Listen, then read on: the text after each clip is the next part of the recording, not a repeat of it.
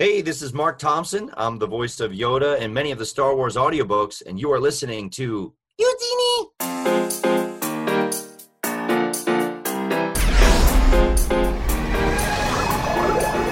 You're listening to The Living Force, Hello there. a Youtini podcast. The negotiations were short. Episode 23 A Conversation with John Jackson Miller. Felt a great disturbance in the force. Here are your hosts, Hello there. Eric Ellerson and Dr. Charles Henkel. Youtini! With no ado whatsoever, I'm going to say welcome to episode 23 of the Living Force podcast. I am one of your hosts, as always, Eric Eilerson. With me is one of the doctors, Charles Hankel. Hey, buddy. Hey, how's it going? It's going great. We are without Dr. Corey Helton this week, who is on rounds? Night shift. He's, he's night just, shift. He's just Thank on night you. shift.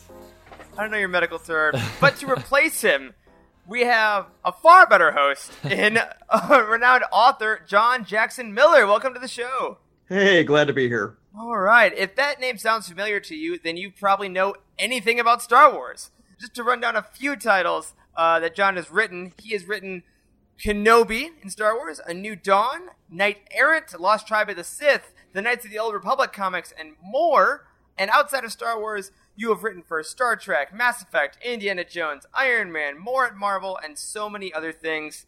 But if we were to list everything, it'd be a far longer show. So we, we really appreciate you coming on and t- talk with us here for a little bit. It's my pleasure.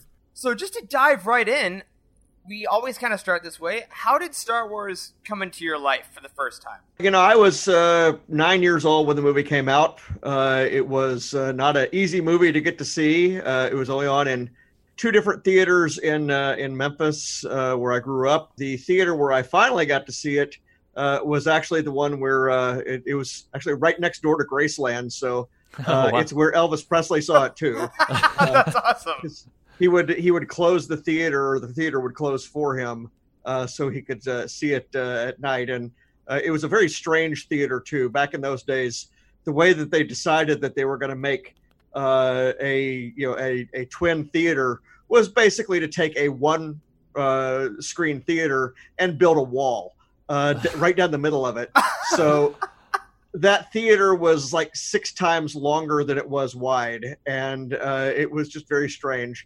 Uh, but I did get in to see the movie uh, eventually, and uh, that's why I dedicated the book uh, Kenobi actually to my sister for making sure that I finally got in to see the movie after several tries when we couldn't get in.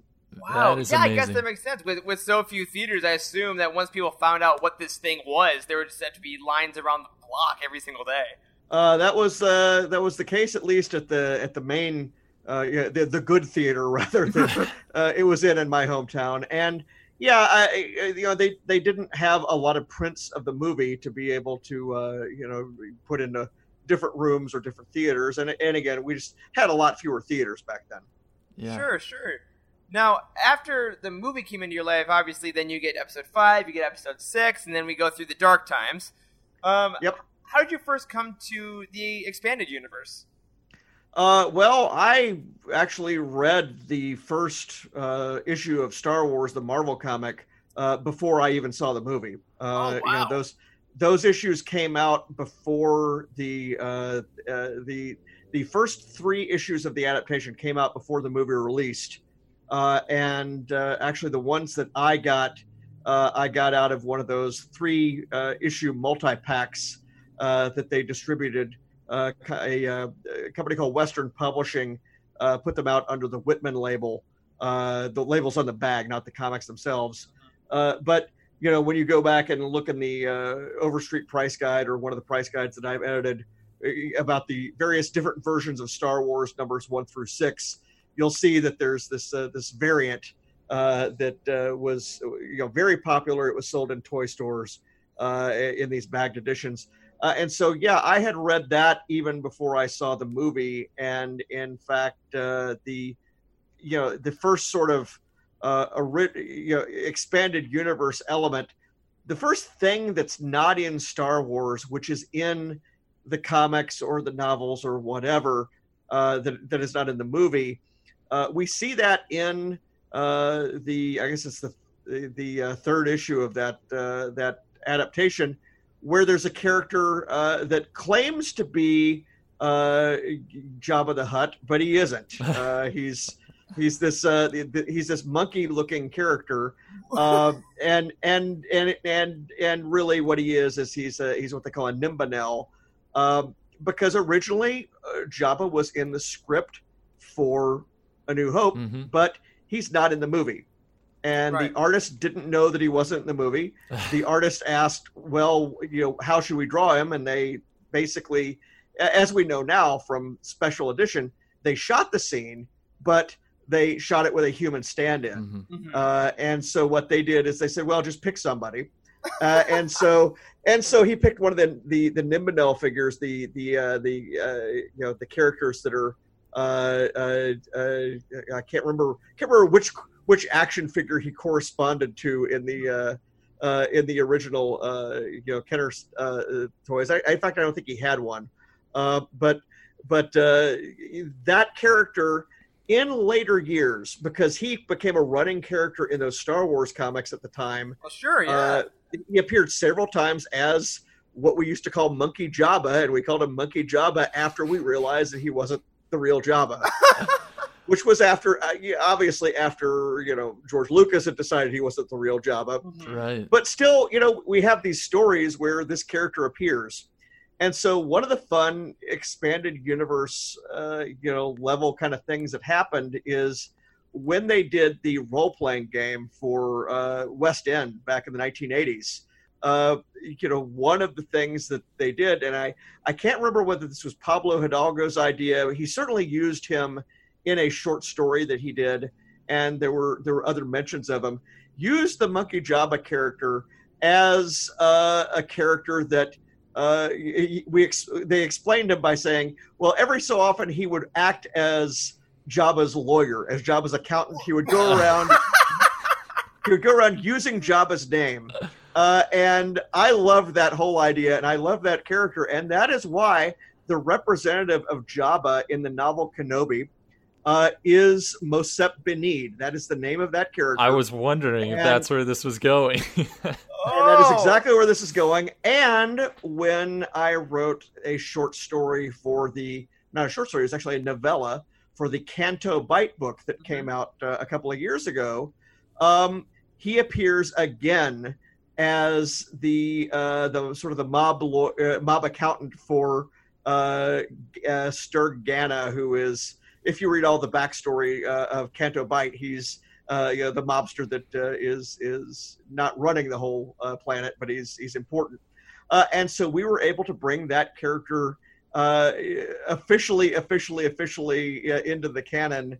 You know, there in that book. So again, that is a deep dive. It's the sort of thing that is only done by the people who are enjoying each other's works and want to want to bring something forward. And that's really, you know, the expanded universe long before it had a name where it came from was it came it, you know it, it came from the authors themselves borrowing ideas from other authors um, you know the the the artists uh, you know the uh, the you know the artist Carmine Infantino uh, uh, uh, doing the Star Wars comics uh, putting a uh, you know imperial uh, troop transport in an issue that's on Tatooine doesn't appear in the movie but it's a Kenner toy. Everybody has one, and we put it in there.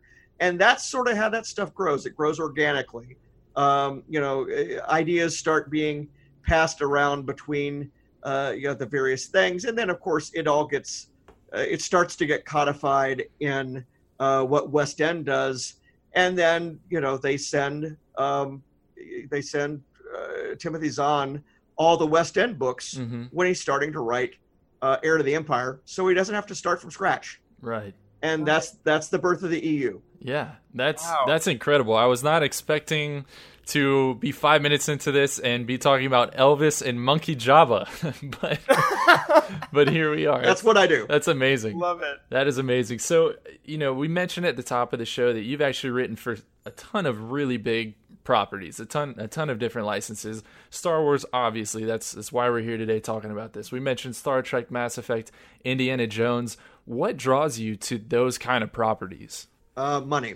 Um, no, no. All right, well, on. well, no, it is a job. Uh, it is a job. I mean, you're this is this is something where it's invitation only uh, in the sense that uh, you know you have to kind of have your your passport stamp to be able to work in one of these universes. Uh, you know, these are some very big toys that you know they they you know, want to make sure that you've got uh, you know the the ability to write about these characters uh, and put the toys back on the shelf without damaging them at the end. If your whole idea is to come in there and put your fingerprints on everything and you know, you know change everything or do something which is against the nature of one of the characters uh, without a really good reason, uh, you know, then you're probably not going to be invited back, or you're, you're, you know, what you have to do might actually not get uh, published in the first place. Uh, you know, I have seen uh, you know things that people have done for various licenses uh, that did get rejected. And you know i can kind of look at them and see yeah this is why. Uh, this is this is what this is what was a bit too much. You know i the very first thing i did for either um, star wars or star trek that i actually submitted uh, was a short story for uh, you know star trek in the year 2000 had a uh, a, a, thing called strange new worlds which was a a it was a contest it was a uh, a new writers contest where you were submitting stories, and I set a, a what I thought was a really fun story about Mr. Scott, uh, and uh, I, I, I turned it in and I got the notes back. You know, they enjoyed it, thought it was a good story, couldn't use it, and for years I was like, well, what's wrong with it? And I realize now, looking back, besides it being something I wrote 20 years ago, uh, uh, you know, I, I realized that I had some elements in there where I made some just small jokes here and there or made some comedic bits that uh, what they said, what they implied about the Vulcans, what they implied about the future of one particular character on screen was something you couldn't do, mm. was something that, you know, defined that character's future forever. And the last thing that you want to do when you're saying, okay, this is the story I'm going I've been hired to write a story about Luke Skywalker. At the end, he goes off and lives happily ever after and it's over. Uh, right, right, exactly. Or, or, you know, you kill some character that might need to be around again at some point. So, yes, you, you learn that, uh, you know, if, if you're, if you're going to work in these universes, uh, you've got to kind of uh, respect the rules of the universe and play by the rules and you know, as to as to what attracts me to the specific universes, uh, you know, they're they're all very you know they're all very different. In you know, there there's similarities, uh, a lot of different space operas, but each one has kind of a different vibe to them. Uh, and you know, as I get accustomed to, uh, you know, what the you know what the ground rules are and what it feels like to write in the universe, I kind of get a sense of well, this is something I want to continue doing. This is not you know, you mentioned uh, probably at some point Mass Effect in there. You know, I haven't done Mass Effect in many years. Uh, it was good to get to do. I, I co-wrote the first three graphic novels with uh, the lead designer of the game, uh, but I, I, I pretty much uh, came to realize that I'm enough of a comedy writer that I like having a lot more jokes. Uh, sure, yeah. And it, and it's just you know it, it is a it's a it's a dark setting in a dark universe, uh, and that's cool.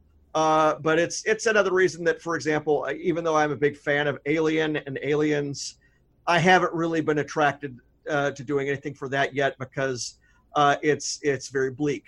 Uh, and uh, I could certainly do evil characters. I've done Sith. I've done, uh, you know, as I, we've read, absolutely.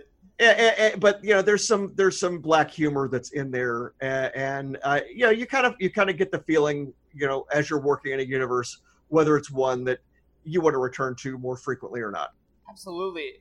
And it's interesting, you know, you bring up running in comedy so much because so much of Star Wars is is you know totally ambiguous, I guess, at points because you can have it be dark and emotional, but there's always room for comedy. And I find that with a lot of the best books, I would I would say, if you'd agree, Charles, that are the ones that can balance that. And I think that things like things like Kenobi and stuff really hit us emotionally because you can go to that dark existential place, but you know there's always a time where I could laugh on the next page. I could have that exhalation.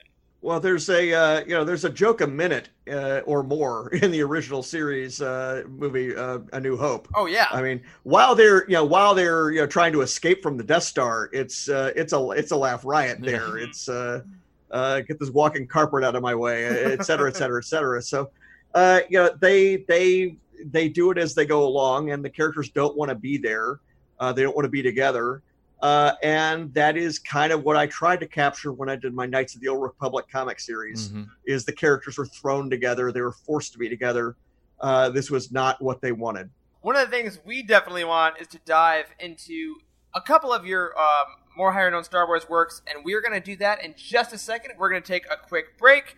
You guys are going to hear from a Youtini member, and we'll be back with John Jackson Miller in just a second. Hey, Living Force family. It's Charles here, coming at you with the greatest cameo that Eric has never heard. I'm excited to announce that the Living Force Patreon is nearing launch. We've got a ton of extra content lined up for you that we can't wait to share. So, how does it work? To become a member, you'll have to choose a tier. With Tier 1, you'll become a Jedi Initiate. You've taken the first steps into the Order and will receive early access to every podcast episode. Or Tier 2, the Guardians of the Whills. You'll maintain the knowledge of the Whills, which now includes all of our bonus episodes. Maybe Tier 3, the Inquisitorius. You've seen through the lies of the Jedi thanks to our behind-the-scenes content, including post-show hangouts, private Q&As, and more. Or Tier 4, the Council of First Knowledge. You'll gain access to all the teachings of the Council with our personal book recommendations, shoutouts on every episode, and a few credits off of all merchandise. Perhaps you'll seek the greatest honor of Tier 5, the Jedi High Council. You will help to literally form the future of the living force by guiding us with your ideas for discussions, interviews, and more. Not to mention some complimentary swag to represent the living force to the rest of the galaxy. If you choose not to join us, no big deal. We appreciate each and every one of you, but we would be honored if you would join us. Always in motion, the future is, but with the new Living Force Patreon, great things are coming soon. This is where the fun begins. And we are back. I'm sure that clip was great, whatever it was. So before we did our little break here, we were talking a bit about tone, a bit about comedy in Star Wars, and I wanted to bring up something um, that's a little unique to you, John, because you were able to write the first book in the new canon that kind of brought everyone into this new quote unquote era of the expanded universe with a new dawn.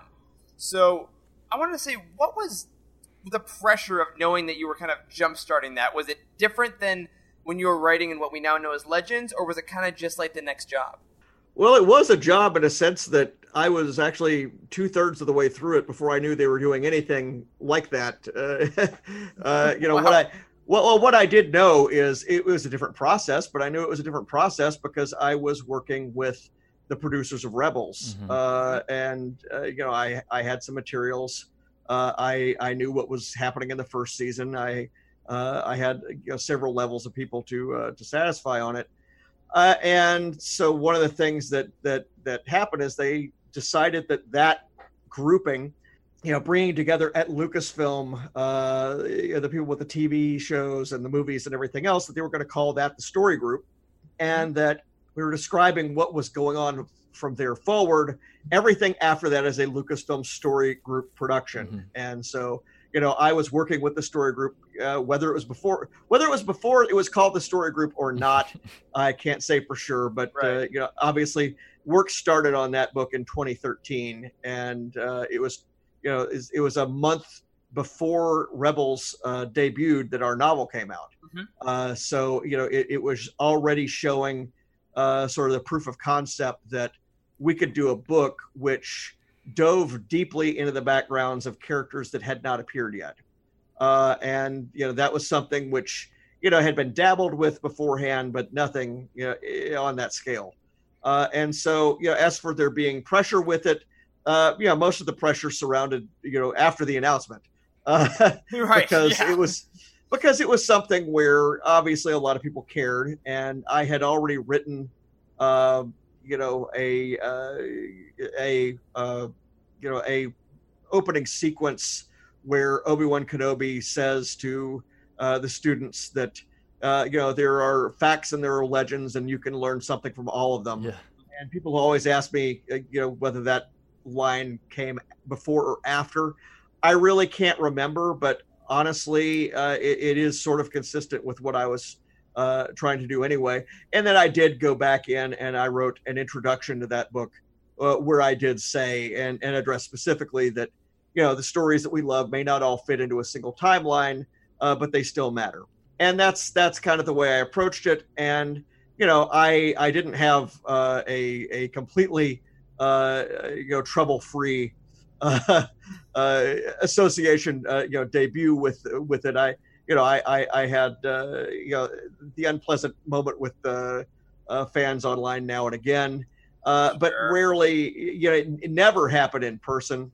Uh, you know it, it you know we it was something we always kind of discussed as as being a possibility, and uh, it. Uh, never happened. There was a very funny moment, uh, though. Uh, one of the uh, Del Rey editors, when we put out the uh, New Dawn book, Mhm. uh, and I've never told this story before uh, that I that I can remember. Awesome.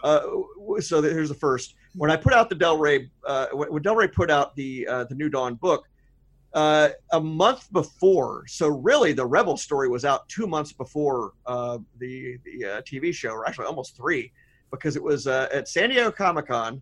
We did a special edition. It was a print run of four or five thousand copies of a paperback version with a different cover of a New Dawn Mhm.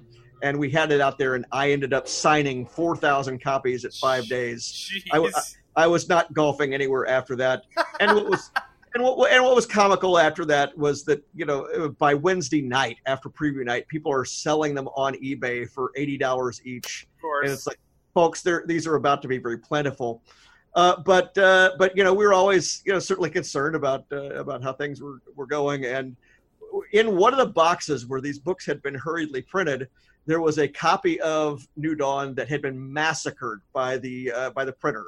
Uh, it was it was actually cut in half long ways. Oh so so it was it was like a book. It had all its pages but the pages were about an inch across. Uh, and and uh, one of the uh, one of the one of the Del Rey staffers was away from the booth and texted how are things going? And uh, one of the one of the other staffers took a photograph of the book and said you you can't you wouldn't, won't believe what just happened here. There was a, a, a guy in a samurai suit and he came in screaming about the EU and he just chopped one of the books in half right in front of John and threw it at him.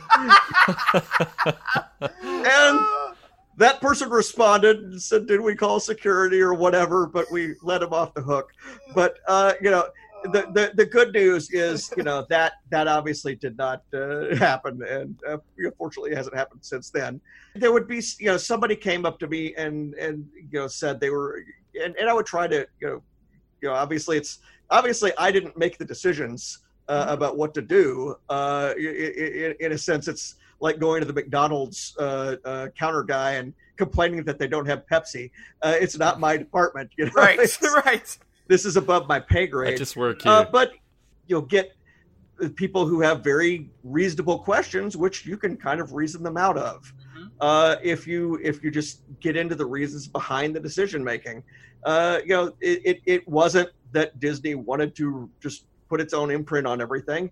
It was you need to be able to tell these sequel movies without an opening crawl in episode seven that is 40 minutes long hmm Right.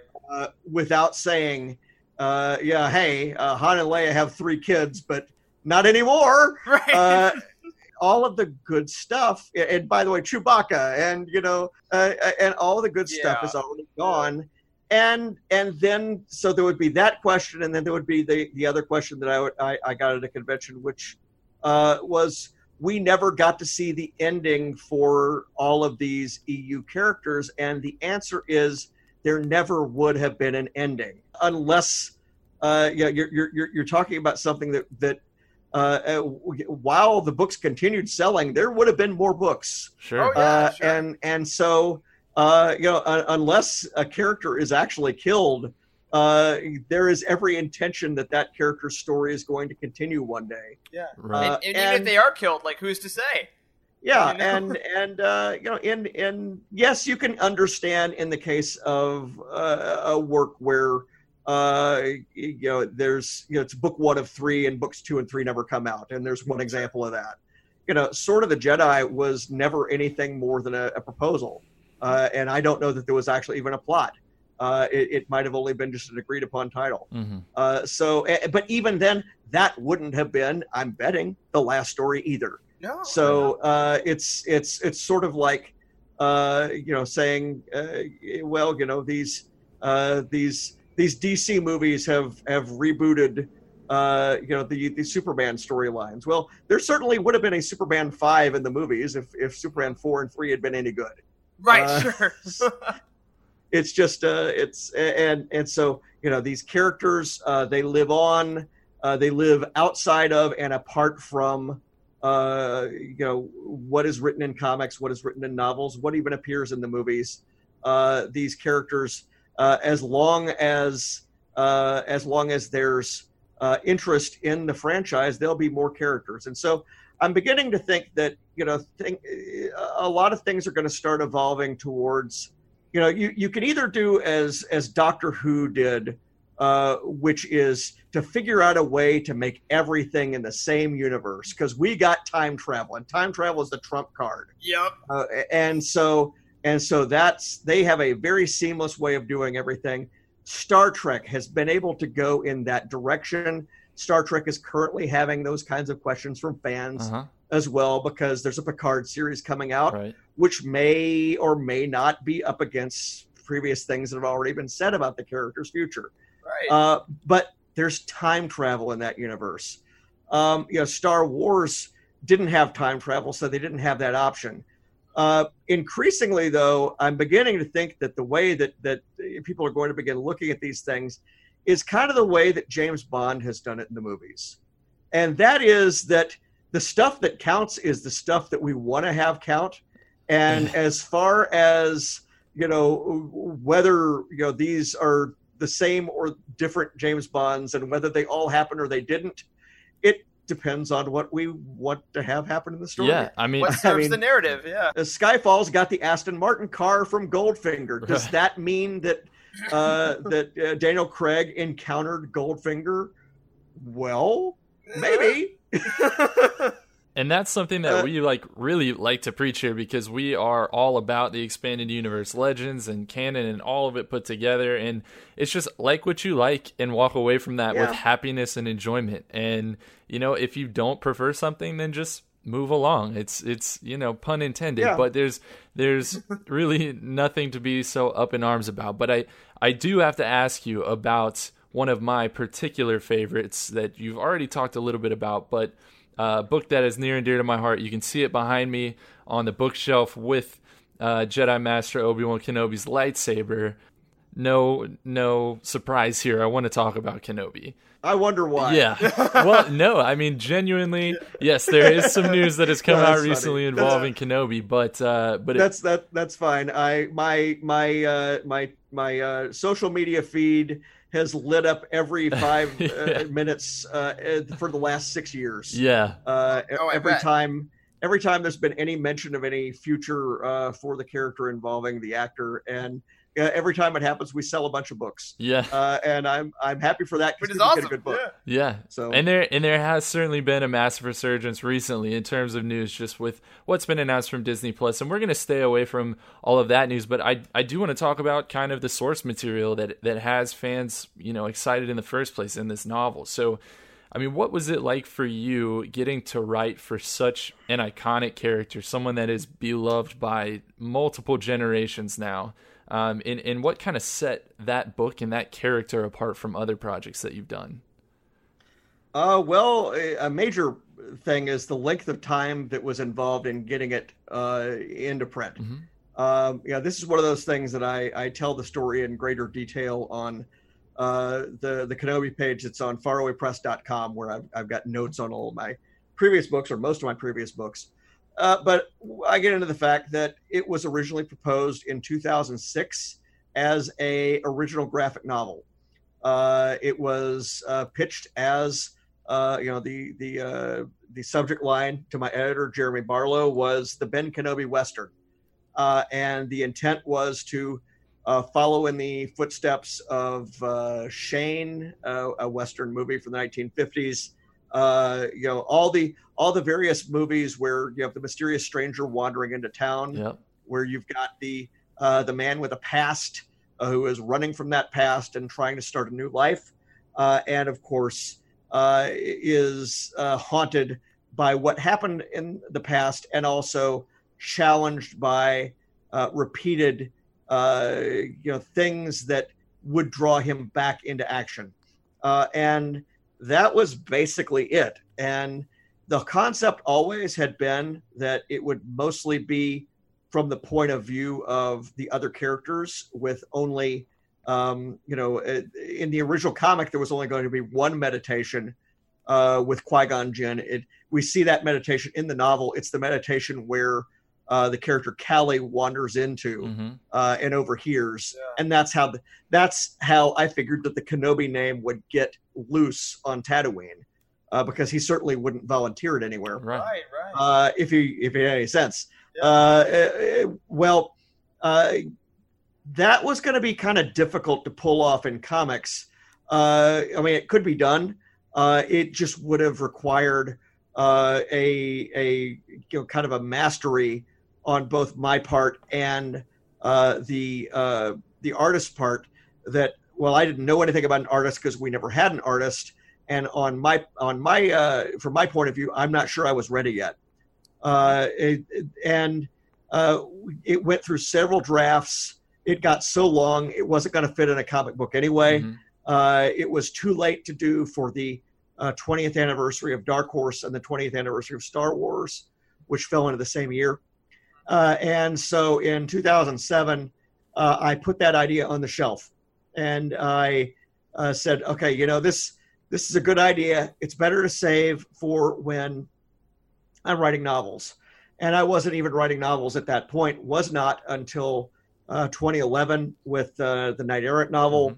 uh, and in 2012 when the uh, the uh, Lost Tribe of the Sith uh, collected stories book is out, uh, I raised that idea again uh, to Del Rey at a time when uh, you know, yeah, they were looking at uh, you know, characters from the original series again. They were looking at uh, you know concepts that would not be as complicated, not be as deep a dive into uh, the EU as I had been doing, and you know whether that was connected to um, you know any sort of uh, you know uh, preference coming from Lucasfilm in advance of the sale of uh, the franchise to Disney, uh, which happened just a little you know like six weeks later. Mhm. Uh, I I don't know.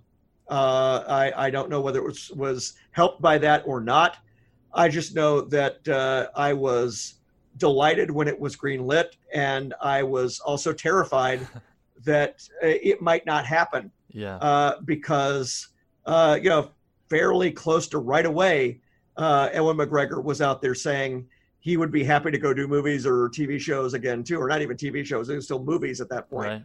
uh, because you got to remember what this is. Um, when did uh, you, when did Netflix start streaming? Oh, jeez, that was 2012 ish, 13, somewhere around there. So by that point, the idea of a direct to streaming service for um, it's well, it's whatever Hulu started. I think would be when the studios were were starting to do it on their own. Mhm. uh, and and so you know I, I don't think that the concept of a TV series if you were going to do something like that you'd still be thinking ABC at that point Absolutely, yeah.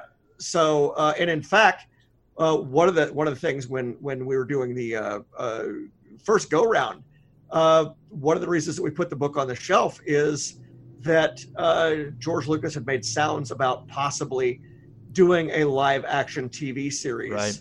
uh, set in the dark times. Uh, and so we said, well, we probably aren't going to be able to use this character. Instead, it was the Clone Wars that goes in there, uh, or, or Clone Wars might have even been ongoing at that point. But then Clone Wars does, you know, sort of start filling in some blanks. Uh, but but yeah, I mean, when uh, when I'm writing Kenobi, uh, that's during that period where the buyout has been announced, uh, but uh, it's it's not yet clear what they're going to do with any of the movies or TV shows or or networks or anything. And so, uh, right up until you know when that book uh, is printed, I have I'm still a little edgy. yeah, I would assume so. Because uh, again, you know, I you know, there's a pecking order, uh, whether there is in the EU or whether there is in the, you know, in the in the you know in, in the franchise in terms of you know this being more important than that.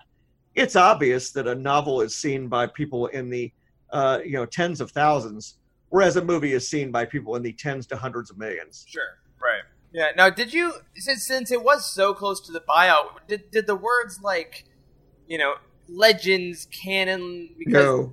yeah, so nothing was being thrown around. So what was the first? No, and, and and we were never talking canon before then either. Mhm.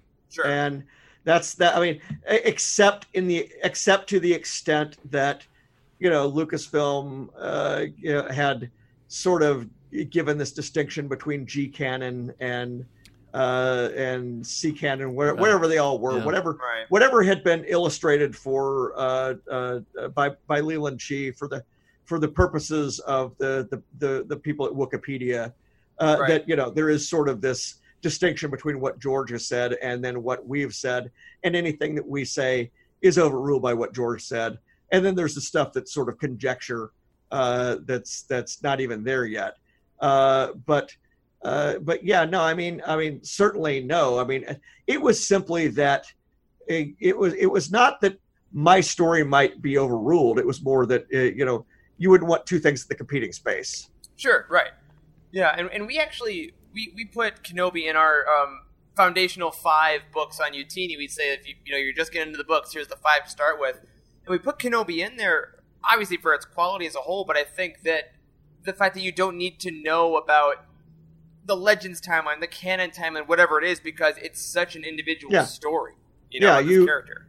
You uh you only have to have seen Star War- Star Wars, and it's not even necessary to have seen Episode three.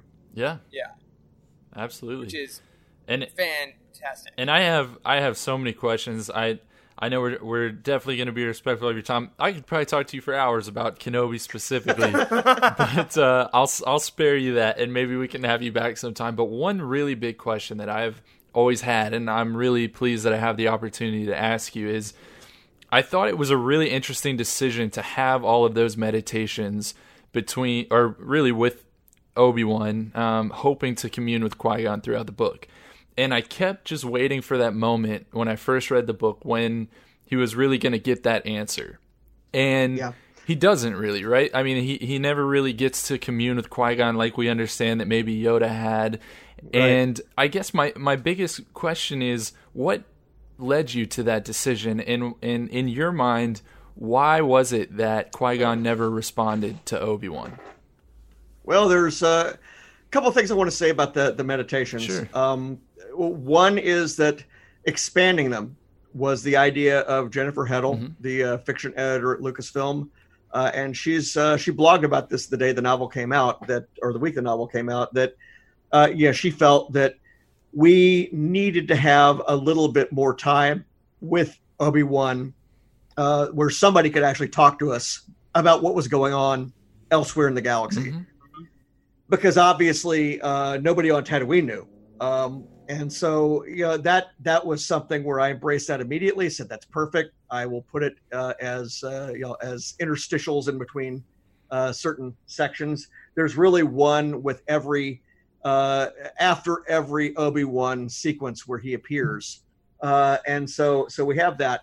As to why he didn't get Qui Gon on the phone, uh, I would love to say that it was, uh, you know, it, in the outset, a decision that was creative in the sense that, oh, you know, this has to be up to him. This is about him learning how to be alone, Mhm. and that is how it functionally works. Uh, it, it, it and it's satisfying that way. However, if you read the uh, the Kenobi page on farawaypress.com, you'll see that uh, there was a book called Dark Lord that James Luceno had written, where Obi Wan Kenobi discovers who um, uh, Darth Vader is while he's at a uh, a, a, a, a He sees it on. TV essentially, right? Yeah, Yeah. he sees it on TV essentially, and and he and he and he walks out in the alley, and um, Qui Gon talks to him, and there's some sort of a line in there where Obi Wan says, "You haven't talked to me before. Uh, why haven't you talked to me before? This is the first time you've talked to me." Uh, and uh, and that bit, that not, that moment, uh, was something I had to contend with because I was still in the EU, and also it got picked up by Ryder Windham, Ryder Windham when he was writing the uh, Life and Times of Obi Wan Kenobi or Life and Legend of Obi Wan Kenobi, which was a scholastic book hmm that sort of summarized every moment of his life. That also said that that was the first time that they had talked, and um, so I wrote it all honoring that. And then I got to the moment in there where I realized, oh geez, the adaptation for episode three says that they did talk, and oh my god, that's right. and so Wow. I just I and so I had to put in a, a line either halfway acknowledging that or assuaging that or whatever. But you know, this thing is a moving target. Sure. It's always a moving target. Right. It was the case though that I do feel that him not talking to Qui Gon uh, was the or not getting a response was the right way to go uh, because uh, it first of all it made easier the whole sequence where he's overheard uh, it- because you know she, you know she was only in the original in the original original it was going to be uh, the equivalent character to Annileen that was going to overhear it Mhm. uh, in that version of the plot. Uh, but it turned out to be her daughter in the one that we went with. Uh, and uh, in, it would have been one of those things where he's talking to somebody who's not responding because she wasn't going to be able to hear him talking. I also had to decide that the meditations had to be out loud. Uh, Right, he's yeah. still he's still trying to figure out how to talk. Um, you know, she would not be able to hear a force ghost talking and she would not be able to hear him meditating unless he's talking out loud. So I had to have a line in there, even there, saying, "Well, I'm going to try talking out loud for a while, see if this works any better." Wow. Uh, yeah, yeah. Well, that's a me- that's a mechanical thing I did, but I had to do it because otherwise she wouldn't be able to hear it. So, um, you know, I, I'm I'm glad that we did it that way. I absolutely ripped off for myself uh, the idea of the meditation as sort of an interstitial uh, in the most recent novel I have on the shelves, which is a great book for people who have not read other Star Trek novels uh, uh, or even seen the Discovery show, but just want to find a place to get into it. Uh, a book called Star Trek Discovery: The Enterprise War uh, is about where uh, Captain Pike and Spock were during the first season of Discovery, where they were during the Klingon War. It doesn't matter if you haven't seen that season because those characters haven't seen it either. They were they were, they were away someplace else in their own war. Spock is isolated for most of it, and of course he's a loner. So we have these multiple meditations where he is talking uh, to himself, not to Qui Gon. That would be very strange. Uh, but uh, but where he is he is elaborating on his thoughts, uh, and uh, and these moments are in uh, in the book throughout. And uh, I figure I figure, hey, it worked once. Uh, let's do it again. Why not? Right? It was so successful, obviously. Well, that's awesome. Now, as, as Charles said, we could go on forever, but I do want to uh, let you get out of our hair here for a second. We have one one more thing I want to ask you, um, kind of related to this in a way. You know, Obi Wan and Kenobi, such a part of it is about his legacy and what he's leaving behind and what the Jedi meant and all this kind of stuff. And we tend to ask guests we have on this show, and we're going to do the same to you. What would you like your legacy in Star Wars to be? You you've added so much both to the legends, the canon, just all these different stories. You've added so much perspective and so much interest for fans. You know, 10, 20, 30 years down the road, what would you like your personal legacy to be in this universe? I feel like I served the role of a, a scout leader, uh, leading uh, the kids through the the forest. I've I've referred to various franchises as being, uh, you know, like national parks where you, you try not to foul them up.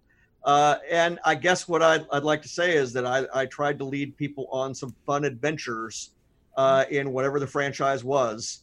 uh, that I tried to make sure that I had fun and that they were fun for the readers as well.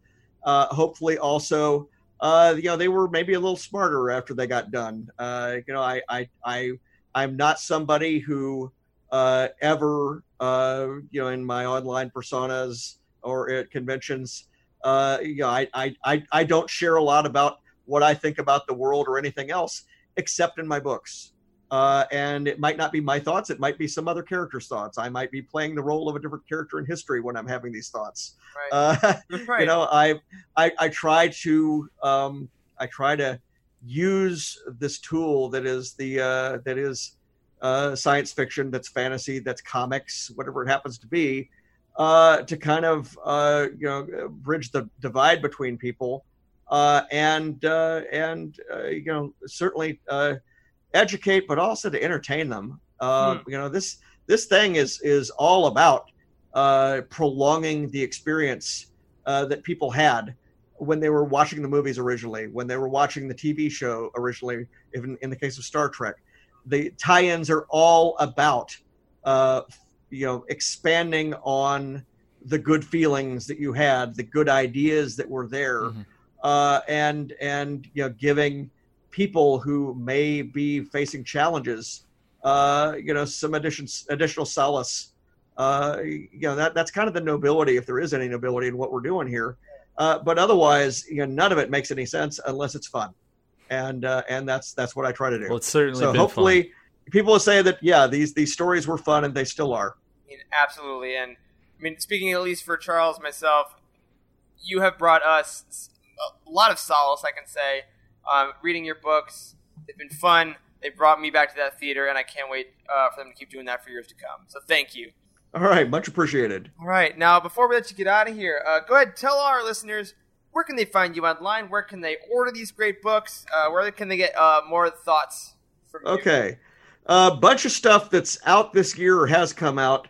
Um, uh, the uh, the most recent uh, Star Wars comic that I did will be out uh, in October, I guess it is. Uh, that's that's the Star Wars Adventures annual I did for IDW. That was the first Luke and Leia story I ever wrote. Oh wow! Uh, that uh, that's that's in a, a compendium called uh, Star Wars Adventures. I think it's volume eight. Uh, Pomp and Circumstance is the subtitle, uh, but that is uh, that is out. Then also uh, out for Star Wars this year. Marvel put out the third of the Knights of the Old Republic collections. That completes the uh, the cycle of epic collections for Star Wars uh, for the Knights of the Old Republic, so people can get that entire 1280 page thing in these three editions. Uh, and so, uh, you know, also uh, out this year, as I've mentioned, uh, you know, the Star Trek novel Enterprise War. Um, I have uh, another uh, graphic novel coming out, a collected edition coming out later this year uh, for the. Uh, it's the uh, comic series I wrote for the 40th anniversary of Battlestar Galactica, the original, uh, and that will be out uh, in uh, in stores uh, from Dynamite Press. Uh, I also wrote a couple of uh, original graphic novels that are in stores now uh, for other Disney properties this year. Uh, I wrote original stories based on the movies uh, for Dumbo and The Lion King. Wow. So uh, Oh. those are out. Those are both out from Dark Horse, uh, and uh, those are a lot of fun too. And uh, as our, I, it has been already announced that I'm doing another another Star Trek Discovery novel. So Man, when do you uh, that's sleep? 20 that's uh well i haven't had much lately so i'll be working on that uh, but people can find me on farawaypress.com that's that's where all those uh, notes are on the star wars and star trek books as well as other things uh, they can find me on twitter jjm faraway uh, and on facebook as well i'm just john jackson miller uh, and uh, until then uh, next time uh, may the force live long and prosper oh my gosh, that that's the perfect end. On that, I gotta say we're gonna go out. Uh, so that'll do it, friends, for this week's episode of The Living Force. If you are new to this show and you enjoyed what you heard, don't forget to subscribe to us wherever you get your podcasts and tune in every week to hear mostly just us at Youtini talk about the Star Wars expanded universe. Go ahead and leave us a review on iTunes to help people find us, and head over to youtini.com for reviews, articles, and book profiles on every single story, some written by John Jackson Miller in the Star Wars galaxy. If you're looking to buy some of these books he just talked about and you want to help support the show, go ahead and look up those books on Youtini. Click the Amazon link on the profile, and we'll get a couple cents to help keep the lights on. If you'd like to help us out more directly, you can find us on patreon.com slash youtini, where you can join our lovely patrons. If you want your thoughts on this show, for a normal show, we will talk about them. Email us at livingforcepod at youtini.com. Tweet at us at livingforcepod, or join our Youtini Discord community by going to youtini.com slash discord. Finally, you can find us hosts on Twitter. I am at Eric Eilerson. Corey is at Doc Star Wars MD. Charles is at C. Henkel. And a special thank you, as always, to Matt Davenport, our amazing editor, Freddie, our producer, Wes, our community manager. Thank you to John and Charles for podcasting with me today. And as always, may the force be with you and prosper.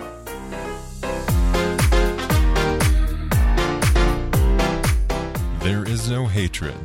There is joy. There is no division. There is union. There is no apathy. There is passion. There is no gatekeeping. There is community. This is the Youtini Star Wars fan code. Embrace it, live by it, and above all, trust in the living force. That's all for this week. Join our community and surround yourself with like minded fans by visiting us online at youtini.com. Until next time, may the force be with you